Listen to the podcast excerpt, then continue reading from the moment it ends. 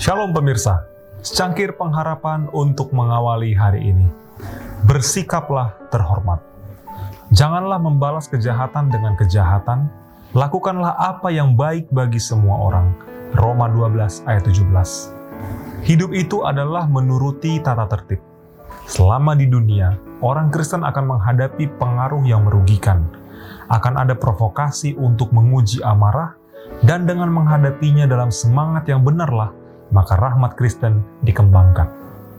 Jika luka dan hinaan ditanggung dengan lemah lembut, jika kata-kata yang menghina ditanggapi dengan jawaban yang lembut, dan tindakan yang menindas dengan kebaikan, ini adalah bukti bahwa roh Kristus tinggal di dalam hati, getah dari pokok anggur yang hidup mengalir ke cabang-cabang.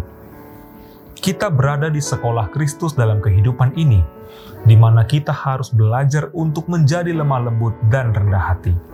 Dan pada hari penghakiman terakhir, kita akan melihat bahwa semua rintangan yang kita hadapi, semua kesulitan dan gangguan yang harus kita tanggung, adalah pelajaran praktis dalam penerapan prinsip-prinsip kehidupan Kristen.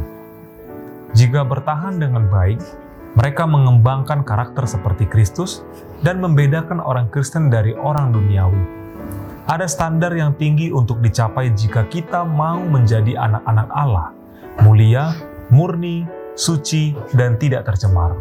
Dan proses pemurnian sangatlah berguna jika kita ingin mencapai standar ini. Bagaimana proses pemurnian ini selesai jika tidak ada kesukaran yang dihadapi, tidak ada tantangan yang menghadang, tidak ada kesulitan yang membutuhkan kesabaran dan ketekunan? Ujian bukanlah berkat terkecil dalam hidup mereka dirancang untuk menantang kita agar bertekad untuk berhasil. Kita harus menggunakannya sebagai sarana Tuhan untuk mendapatkan kemenangan yang diputuskan atas diri sendiri, gantinya menjadi penghalang yang menindas dan menghancurkan kita. Jikalau kejujuran merupakan suatu prinsip kehidupan, bisnis yang penting, maka tidakkah kita harus mengakui kewajiban kita pada Allah kewajiban yang menggarisbawahi setiap kewajiban lain. Demikianlah renungan kita hari ini. Selalu mulai harimu dengan secangkir pengharapan.